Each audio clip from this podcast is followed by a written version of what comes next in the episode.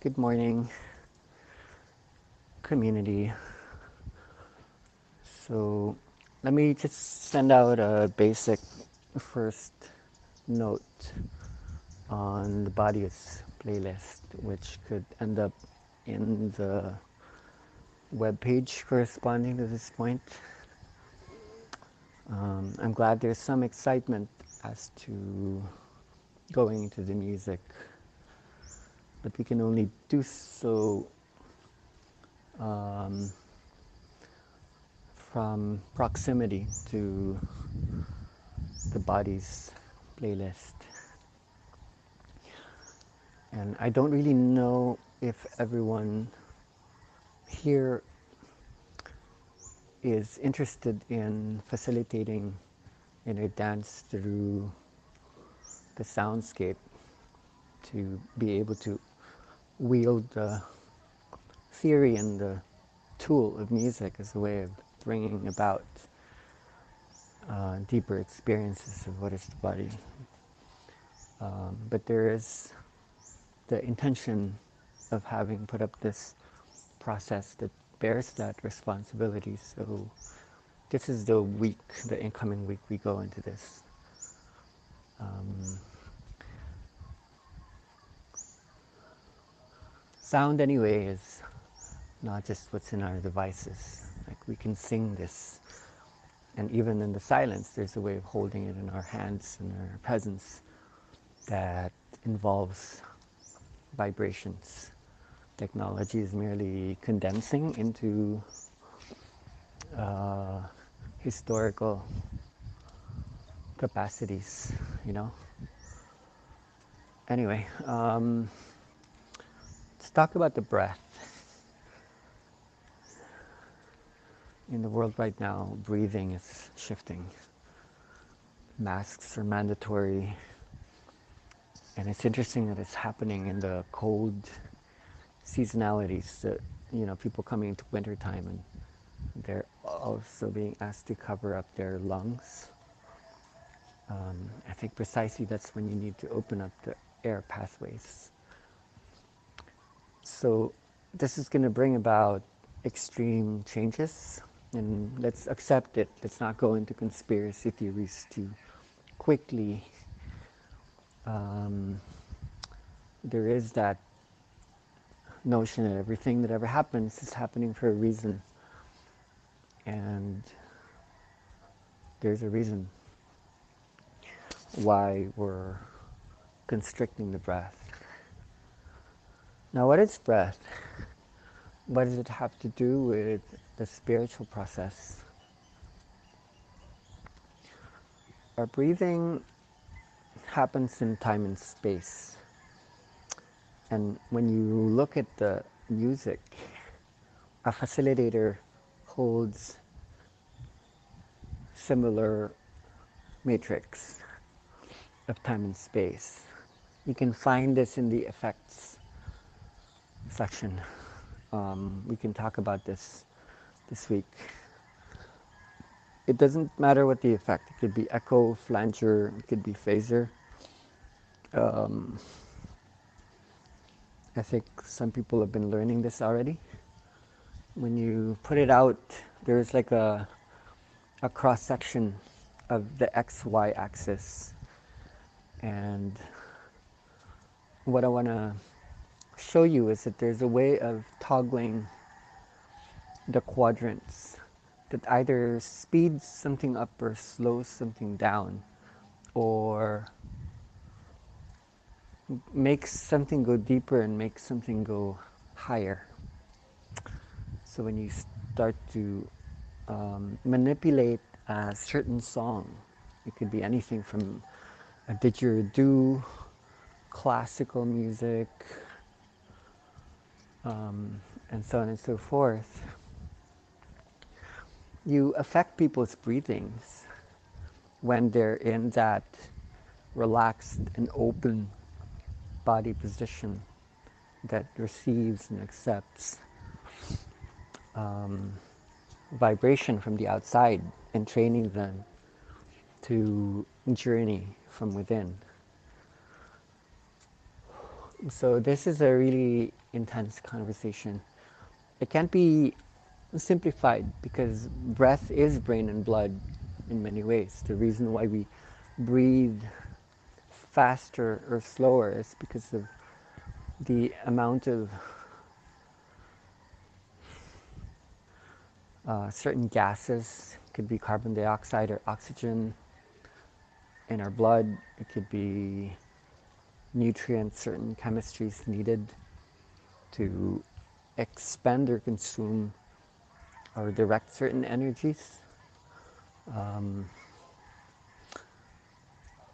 so I was really happy that Hale and Chris began to speak about the violin and the cello. In orchestral wisdom, the string instrument, the wind, and the percussion would interrelate to the song, the body as the song. Boom, boom, boom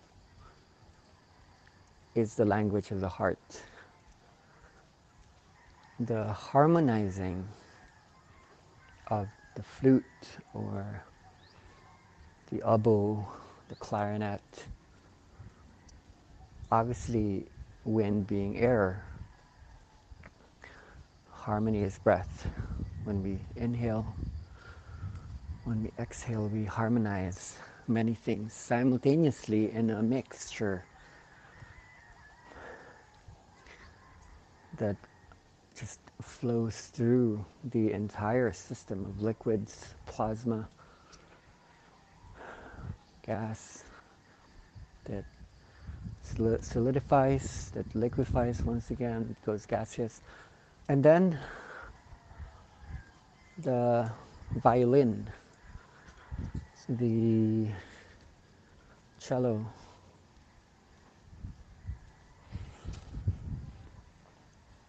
is melody. It's the brain and the entire nervous system pathways of electricity sending forth, back and forth, messages of light. So to view the body as orchestra is brain, breath, and blood, and um, rhythm, harmony, and melody comprise the song. It can't just be one. It can't just be the other. So much of our music is actually just a product of these physical processes that have evolved over a long period. It doesn't matter where on earth you were, music was being formulated as melody, harmony, and rhythm. And so we speak about these technologies, the new yoga, the new meditation, like people laying down and being activated by sound because we are the music. And, and thus it becomes interesting and productive to be able to talk about these things we take for granted so much now. And there's some kind of liberation from that. Um, it simplifies things in many ways. Like, who would understand these respiratory cardiovascular nervous system pathways. You know, just mapping out all these difficult wordings of, you know, like the structures of the heart, these, these aorta, ventricles, these vena cava, these um, dendra, yeah, no, uh, yeah, it's, uh, it's easy to mix up. Um, uh, and then you go to the brain, you know, these medulla oblongatas, these basal ganglia, these stuff expend, extending from the spine, uh, going into the entire peripheral nervous system pathways, uh, interconnecting these trillions of cells, these neurons, billions of neurons. Um, to understand it as music is wonderful because we can digest that primarily because we're experiencing it. So, um, music then has rate and depth through the DJ booth. Um, sound, it's because sound has rate and depth um, in music production. We can manipulate sound, so I'm kind of challenging you here. Um, breathing has rate and depth. Rate has to do with velocity. So when you look at hypoventilation, for example, um, apnea is called the absence of breathing. And this is a regular occurrence in the intense versions of inner dance where your breathing slows down almost to a standstill. And you almost have to remind yourself that, oh, I, I have lungs, I, I have respiration, I inhale, I exhale. Information. To harmonize. Um, my sense of flow. And then there's the intense breath work that also happens automatically when uh, disintegration and purgation is at work. So hyperventilation is like um, intense, quick rates of breathing. Um, now, if there's velocity, which is time-based, you know, faster or slower, then there's depth. Depth has to do with deep or shallow. So this has to do with volume in your lungs. Um, normally, when we are unconsciously breathing through uh, expansions or constrictions that we conduct in the thoracic cavity, the abdomen, the diaphragm, the chest wall, uh, all the way to shoulder muscles. Um, if we try to inhale or exhale up to 100% of our lung capacity, we would need to be really conscious. 100% isn't possible anyway.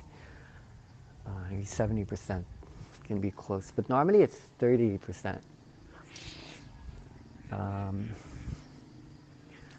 there's a lot of effort that needs to be placed into the regulation of atmospheric pressure and um, the, the internal pressures within the interpleural um, membranes in the lungs. And, and we kind of need to maintain that, not just for the sake of drawing in air, but there's a balance of especially oxygen and carbon dioxide that the body needs to maintain.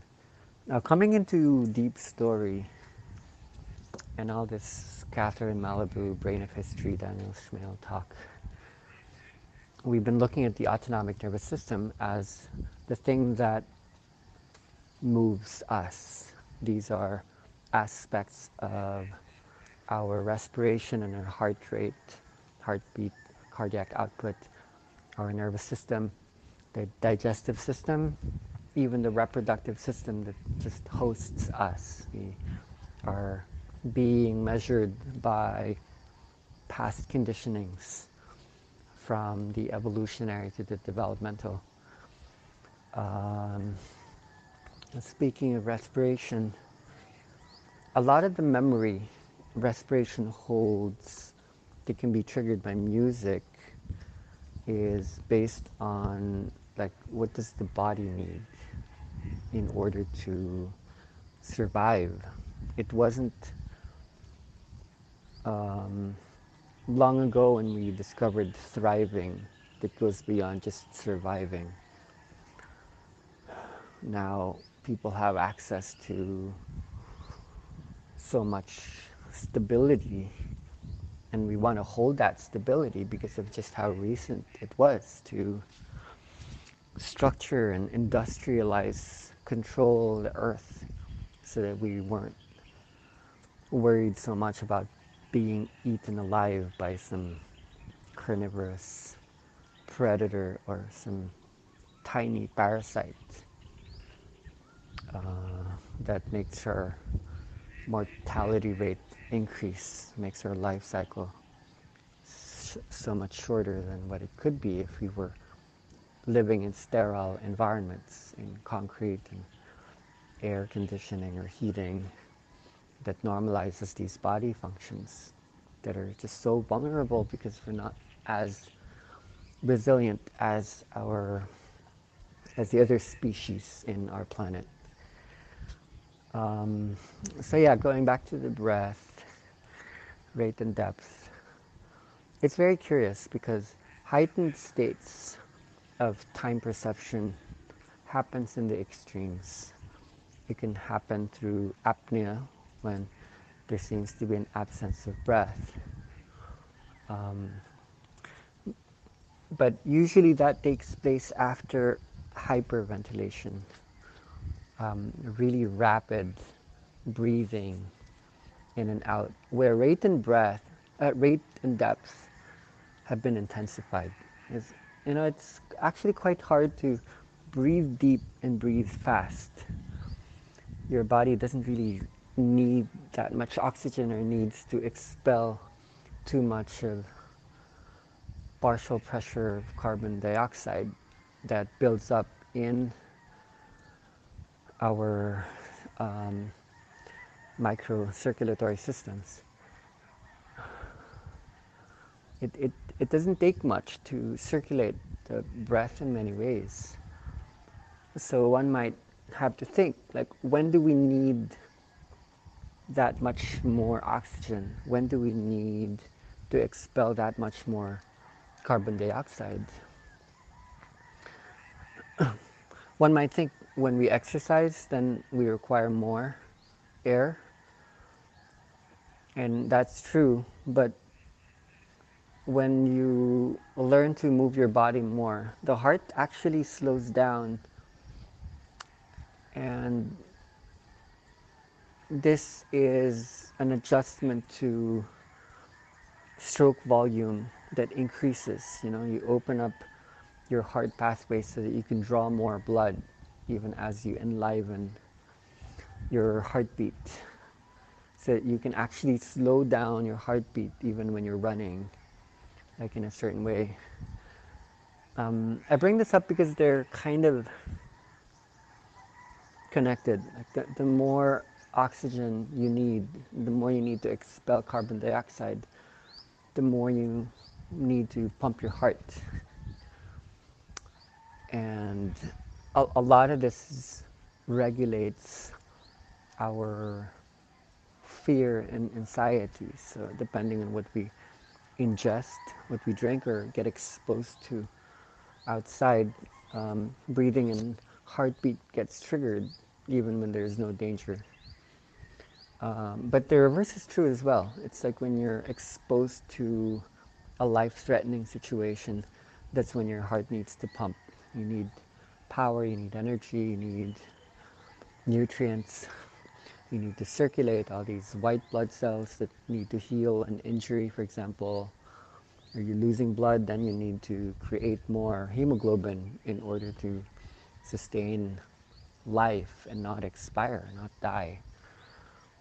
Um, so it's interesting to think about the pre-programming or the conditionings that have been beset even before we came here that we kind of breathe a certain way when exposed to certain words, certain images.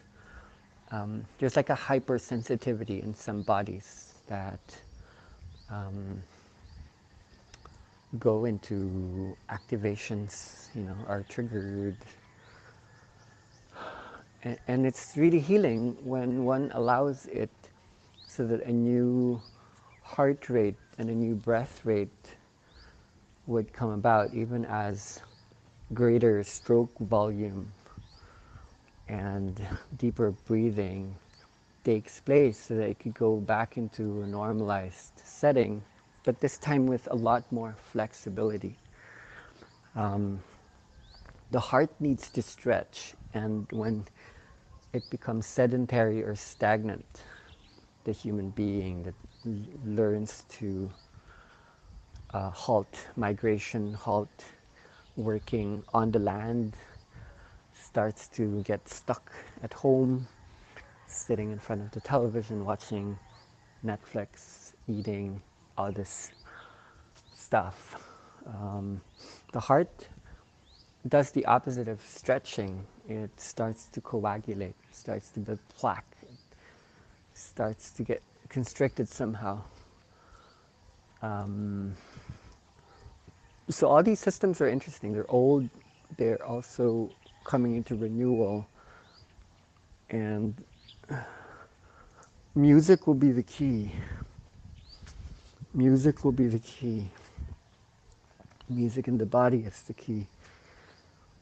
Um, so hearkening to those who are exposed to the powerful inner dance. Uh, speaking about the breath and speaking about the, the heart. Now we need to go to electricity, to the brain. Need to go back to the circadian rhythms in the autonomic nervous system. The opening salvo is the spine. So the peripheral nervous system is divided into several sections. There's the sensory nervous system.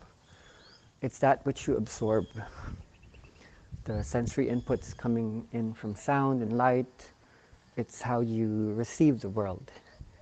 Um, so you have these um, extensions in the body, this intensive network that allows you to receive uh, what your senses are telling you. Um, and then beyond just the input, there's the um, use of the same network for output. So the peripheral nervous system, you have somatic and the autonomic. Somatic is the aspect of the peripheral nervous system that allows you to control your body. It's voluntary movement, so it extends towards the muscles and the tissues that gets you out of bed, allows you to walk to the bathroom, walk to work, walk walk around the park, balance your body, and um, you know move your mouth so you could speak your words.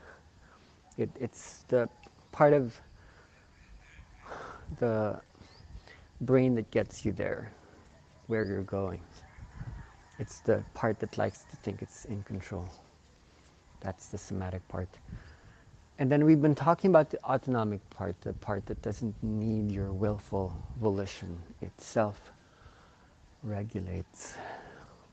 It's the part that gets up and grabs the chocolate, grabs the food, grabs the coffee, grabs the beer, that's being driven by this internal system uh, that kind of needs that because these stimulants in the presence they maintain heartbeat or cardiac output.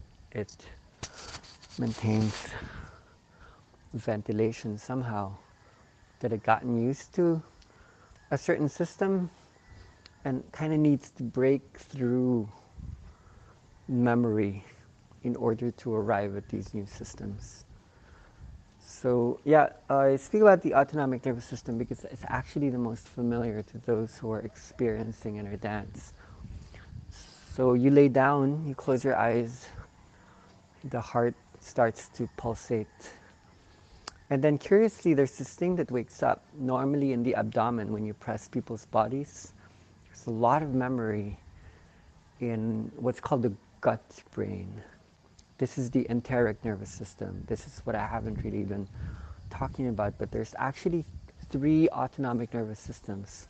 There's fight or flight, and freeze, and then there's rest and digest and trust and slow down. But then there's a third system. It's the gut brain, um, the extensions of which emanate from the digestive area, especially through the colon and small intestines. A lot of our decision making actually extends from the gut brain, from this internal serpent that slithers throughout the day, enslaved by stomach memory. But let's talk about that later. Go, go back to the part of the autonomic that we know about. So, a lot of our sympathetic nervous system pathways extend from the the lumbar region. It's the it's at the chest area where fight or flight extends from. Um, that's how powerful our heart is. That our active, warmer, you know, high temperature frequencies need to emanate from the middle of the spine. And then when you think about the parasympathetic nervous system, these um, pathways emerge from the cranial and the sacral. Um, cranial sacral output flow is what it's called. So it's at the it's at the brain stem. It's it's at the top of the spine. And it's also in the lower spine. So there's a paradox there.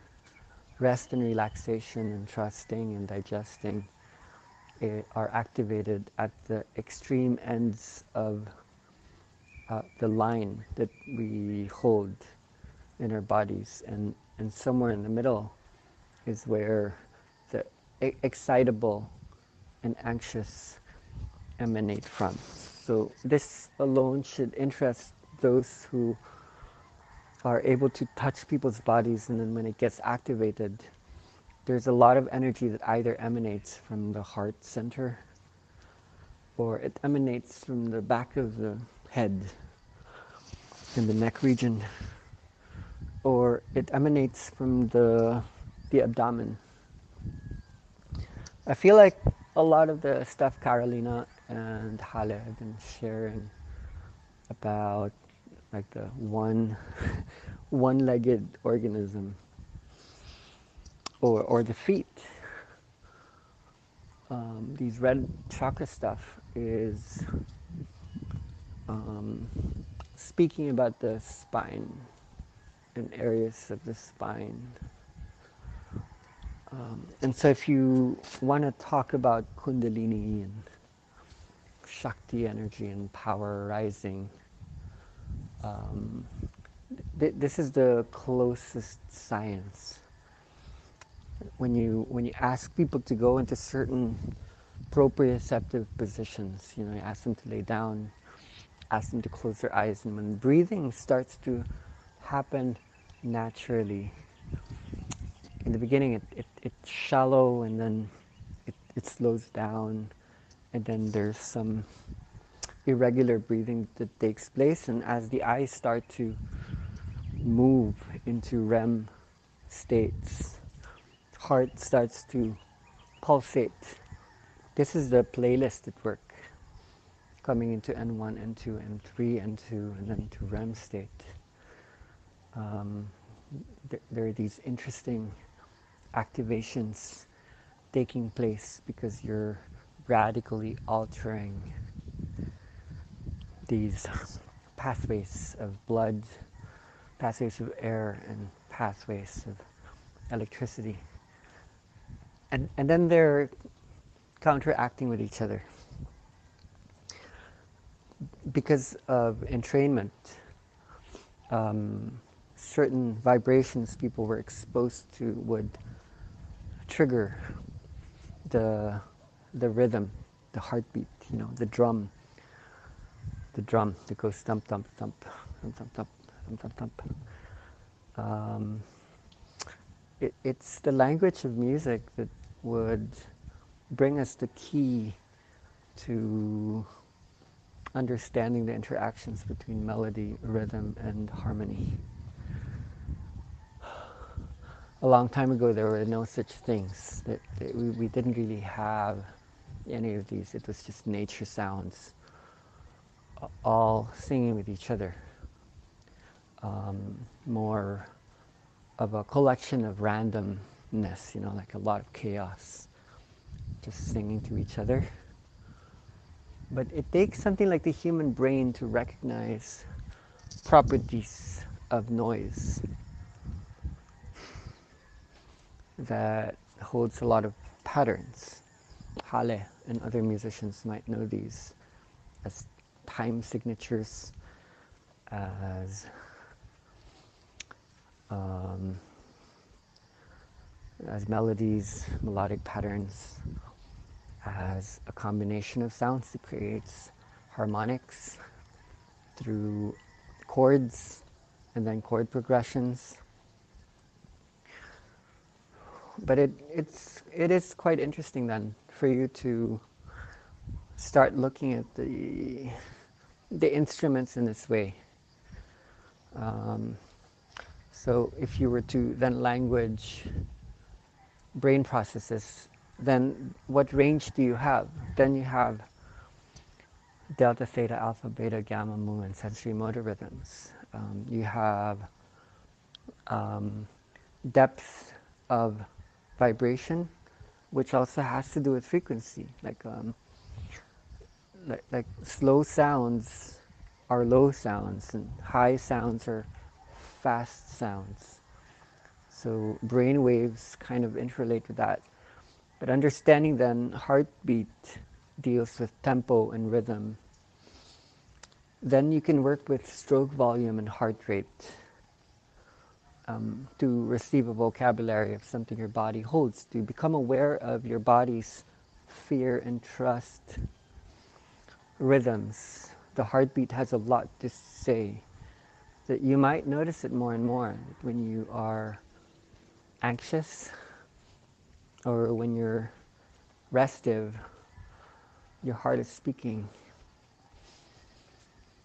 And uh, going back to the breath, we have a vocabulary here as well. It's uh, the breath rate and the depth of breathing. So your lungs could either take in greater volume of oxygen and mix that up with the carbon dioxide that is being released. How deep or how shallow you're breathing, it, it still follows certain harmonics. And, and they're all just singing together somehow.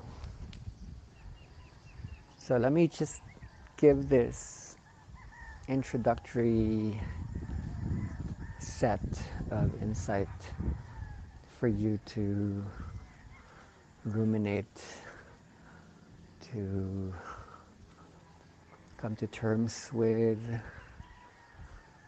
which might alter the way you would look at your DJ machine or your iPhone, your iPod, your tablet, your music vocabulary, uh, that you might not look at it the same way again, that it's embodied somehow. And when you develop your techniques, you might celebrate the, the, the songs from China or India or Africa, the Middle East, from Berlin from Paris, from New York, as different incarnations of brain, breath, blood, and rhythm, melody, harmony, all of them holding different patternings, different mixes. And, and then what are you exposing yourself to? And what is the world exposing itself to? through this technological development? How is, at the end of the day, how is time perception shifting according to the transformations in brain body chemistries as it comes into new positive addictions, new circadian rhythms, new seasonalities, new types of food, new types of temperature control, climate change, new habits, new thought systems, new friendships, new language, new psychologies, new neurologies, new cardiologies, new respiratories. Welcome to the new body. Good morning.